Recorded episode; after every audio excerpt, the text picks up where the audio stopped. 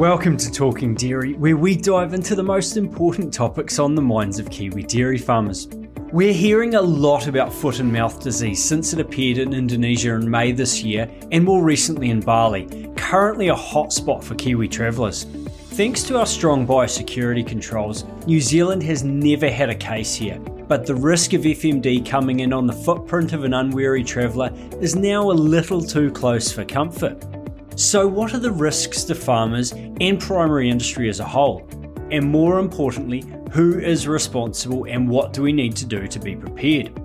Here to talk about this with us today is Liz Shackleton, Biosecurity Manager for Dairy NZ. Liz is going to talk about the level of risk, who's involved, and share some tips for farmers on what to look for and what to do.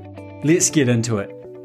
Liz, thanks so much for, for taking out some time to come on the podcast today to talk about foot and mouth. You have a, uh, a fascinating career, a bit of a background that's quite interesting, I understand. Tell us what led to your role in biosecurity here in New Zealand. Thanks, Ben. Um, so, having grown up in Ireland on a 40 cow dairy farm where we originally started off bale milking, I guess there was just a real draw to come and see a whole different system in New Zealand.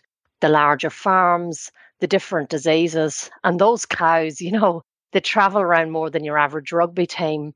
For a vet that was interested in animal diseases, what wasn't to like? I really hopped on the first plane over after vet school to go out and work as a rural dairy vet in Huntly. And I guess over the years, have increasingly realised that as Kiwis, we really enjoy a lot of freedoms to farm the way we do. Protecting those freedoms and our way of life is now a large part of the day job in biosecurity at Dairy NZ and that includes the work my crew do in the Mycoplasma bovis program. Where do you come from in Ireland, Liz? I come from County Cavan, which is um, in the Republic, but on the border with the north of Ireland. So Huntly would have been a, a fairly big change? Not quite the Lord of the Rings experience I was anticipating, but it does have the DECA sign and amazing um, farming community there. So um, yeah, it worked out pretty well. Hey, so Liz, we've managed to keep foot and mouth disease out so far. Tell us whereabouts it is in the world at the moment and how much of a threat is it to our primary industries? So, FMD, or foot and mouth disease, is New Zealand's biggest biosecurity threat. If we look globally, it's endemic in some parts of the world, Ben, like Central Africa, Asia, and the Middle East.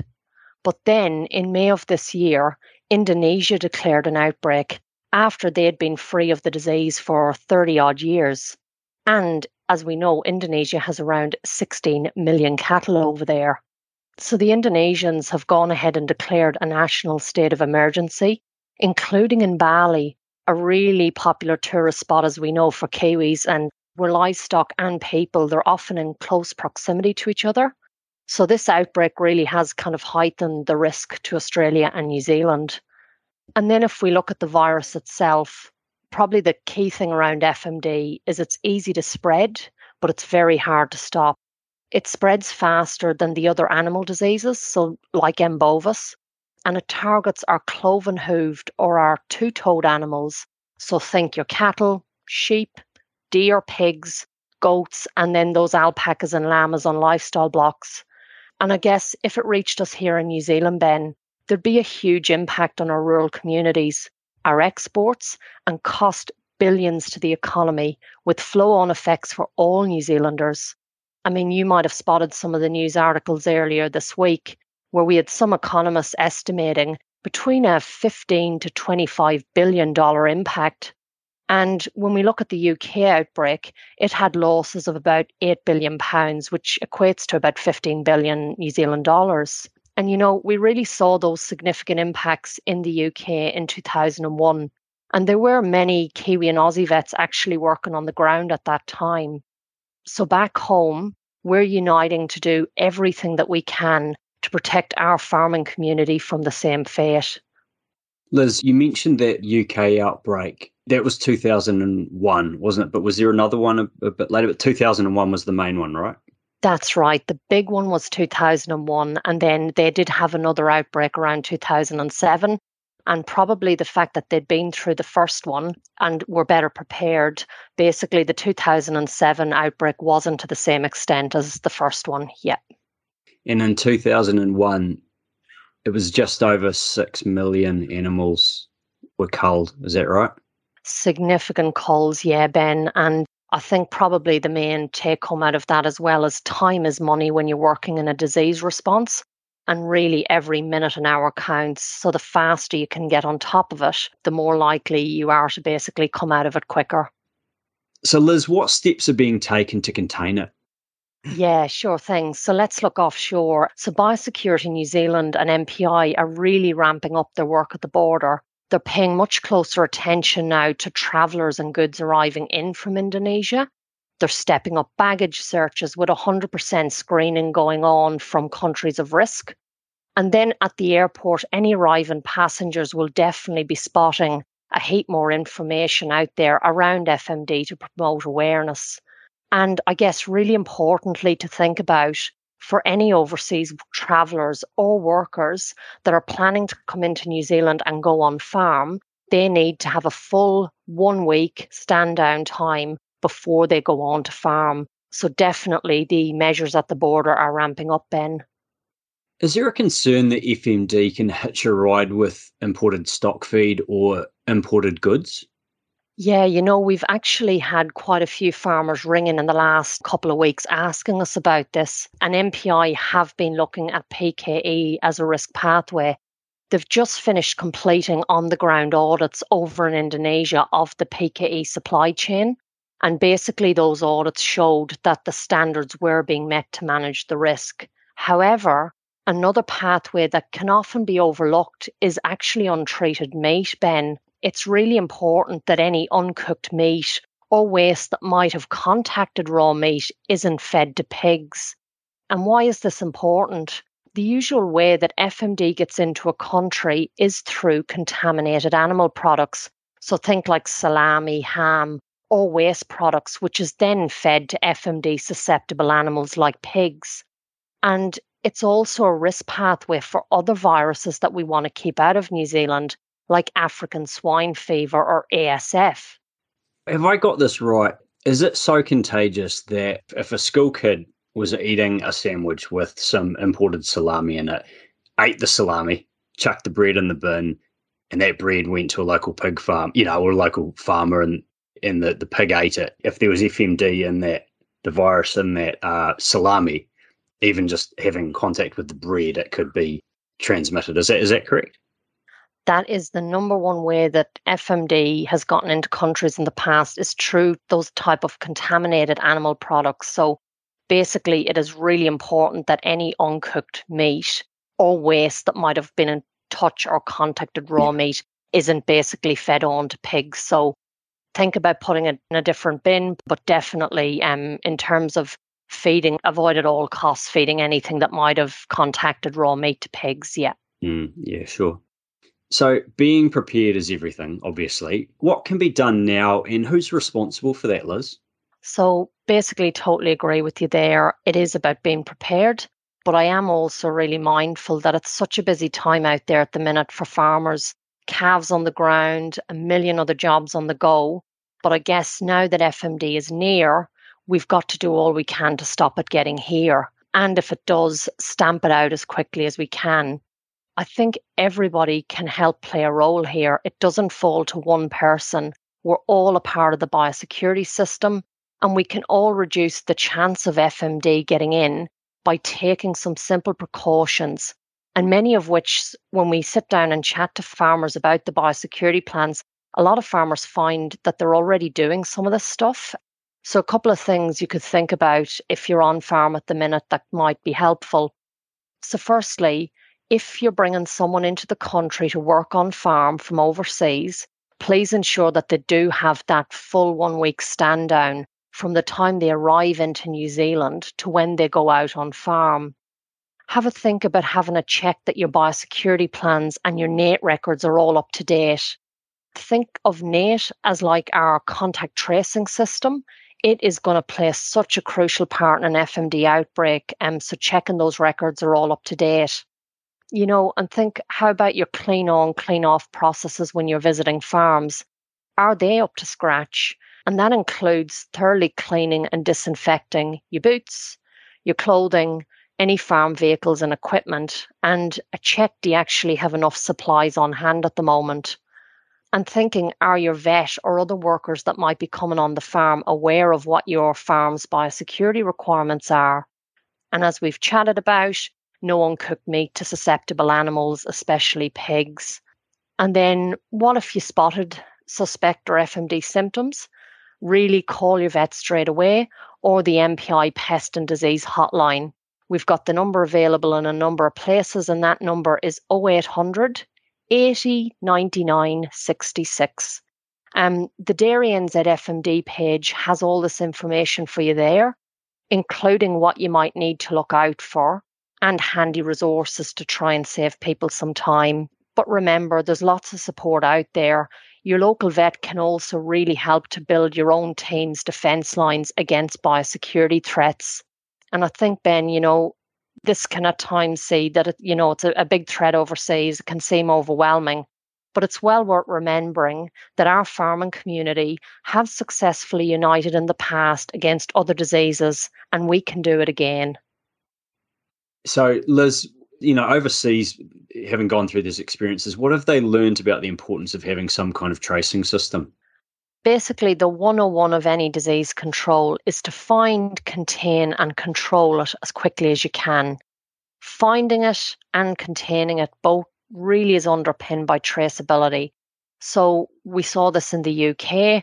If you've got a tracing system in place, basically any threat that comes through will stress test that. And it basically in the UK gave them the opportunity to go ahead and strengthen the system for the future We've also seen it here in terms of COVID with our contact tracing as well. And more recently in New Zealand, the M. bovis response and the M. bovis outbreak, it really came through and stress tested our own NAIT system.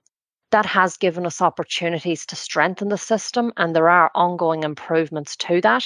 But absolutely crucial that we all step up and play a part, and that includes keeping our own NAIT records up to date so basically, if there was any threat that had came through, any farm very quickly can know where our animals have been, where the movements are, to be able to find and contain and control the disease. Mm, sure. If we do have an outbreak, Liz, how do we recognise it before it spreads and what actions can we take? Again, like with COVID, Ben, this virus is a real slippery character and it can spread unnoticed under the radar animals can actually shed FMD before they even start showing signs of being sick. And this is because the virus's incubation period is up to 14 days. And as an example, in the UK outbreak, by the time they'd found the first farm, FMD had already silently spread in the community onto many other farms. So it really brings home that our best defence lines for FMD for a farm are to act like it might already be here in the country with two things robust farm biosecurity practices, including NAIT or contact tracing system, and two, actively looking out for the unusual. You touched on the risk posed by sort of imported meats and things like that if we feed those to pigs. But how else does FMD get onto a farm? And what would a farmer see if it was on their farm? FMD spreads animal to animal through a number of pathways breath, saliva, through mucus, milk, and feces. So, quite a few routes. And then between farms, it can spread through people and animal movements, contaminated equipment, machinery, vehicles, and actually across fence lines. It can also be carried by wind and water. And then what would we see? Um, foot and mouth usually starts off as a fever, and then we see blisters, mainly in the mouth and the feet and you do need to look quite carefully for them. So if you've got that lame animal, making sure we hose out the feet, we have a really good look at them if you think you might have suspect signs. And then in cattle, you can also see drooling and lip smacking, sore feet with those blisters, shivering, and often a drop in milk production. And the signs can vary depending on the strain and across sheep, deer, and pigs. So again, we've got some information up on the Dairy NZ FMD page on the type of signs you might want to look out for. And I think the key thing is if you spot any of these signs, call your local vet straight away or the MPI pest and disease hotline. And then in terms of human health, we often get asked is FMD a people risk? FMD is not considered a significant risk to humans. There have only been really extremely rare cases in people with minor symptoms. And another question we get is it's definitely not related to hand, foot, and mouth disease, which is a common viral illness in kids, and anyone young kids will be familiar with at the moment. And then when we look at the food safety elements, if New Zealand had an outbreak of FMD, the commercially produced food and drink we have would be safe to eat and drink. Liz, talk us through the first days of an outbreak. What would an FMD outbreak look like on, say, a mid sized dairy unit here? Well, let's hope that day never comes, Ben. But if we found FMD in New Zealand, all of New Zealand would need to unite and go hard and early against it. MPI would immediately notify our government and the World Organization for Animal Health. All exports from FMD suspect animals would stop immediately and all animal products en route to our trading partners would be turned around and returned to New Zealand. Our Prime Minister would announce a national biosecurity emergency, and it's highly likely that a national livestock standstill would be activated. Now, this standstill is like a level 4 lockdown for livestock. All movements of stock susceptible to FMD must stop as quickly as possible. And the reason why this is to stop the spread of the virus, and it has played a crucial role in overseas FMD outbreaks. And then for any farms that had tested FMD positive, they'd have movement restrictions placed on that farm with roadblocks and signage so movements would be monitored. And to help to stop the spread of the virus, all susceptible animals on infected properties would be culled within 24 hours of confirming a positive result. So this comes back to what we discussed earlier that every minute and hour counts in an FMD outbreak. The quicker we can contain and control that disease, the more of the national herd will save. So we know FMD has been in China and Malaysia for a while, uh, and I think you mentioned some other countries, maybe in Africa earlier. Yeah. How's this different to New Zealand? What are the impacts of an outbreak? So for FMD free countries like us, the priority is stamp it out as quickly as possible, find, contain, control any outbreak. And why do we take this approach? Because if we got FMD, our dairy, red meat, and pork exports would stop until the disease was eradicated.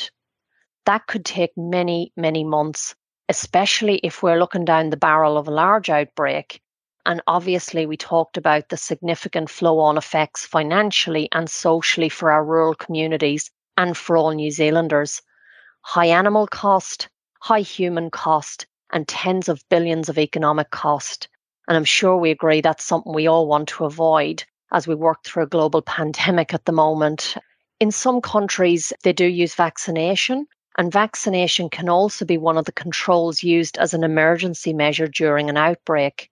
But the decision what approach a country takes and whether to vaccinate or not is actually pretty complex it really depends on what the disease picture is looking like on the ground at the time, the strain we're dealing with, the potential for it to spread, and then also the country's own status, the export markets, and a bunch of wider factors. So it varies from country to country how you decide to approach and tackle FMD. Liz, just one last question. How do farmers keep updated on this? Where should they go for the latest information? So, MPI and the industry partners, we are all monitoring the situation really closely and we'll be sending out regular updates. I guess a silver lining we can take home from our M. bovis and then our COVID experience is a much stronger and closer partnership. We've been working together strongly for some time now to make faster decisions, which is, I think, a real positive. Our Dairy NZ website, it has a dedicated FMD page with the information you'll need and what we chatted through today, and also some handy resources to help if you want to get a plan and other things in place.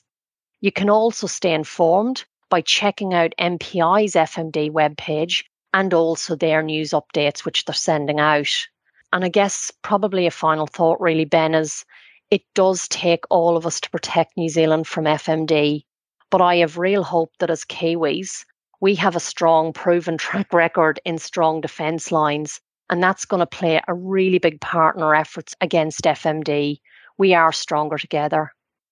Good on you, Liz, and thanks for joining us on the podcast. Yeah, thanks a million, Ben. Have a great day. Thanks for tuning in to Talking Dairy. We hope you enjoyed the episode. If you'd like to check out more of our podcasts, go to dairynz.co.nz forward slash podcast or find us on your favourite podcast platforms.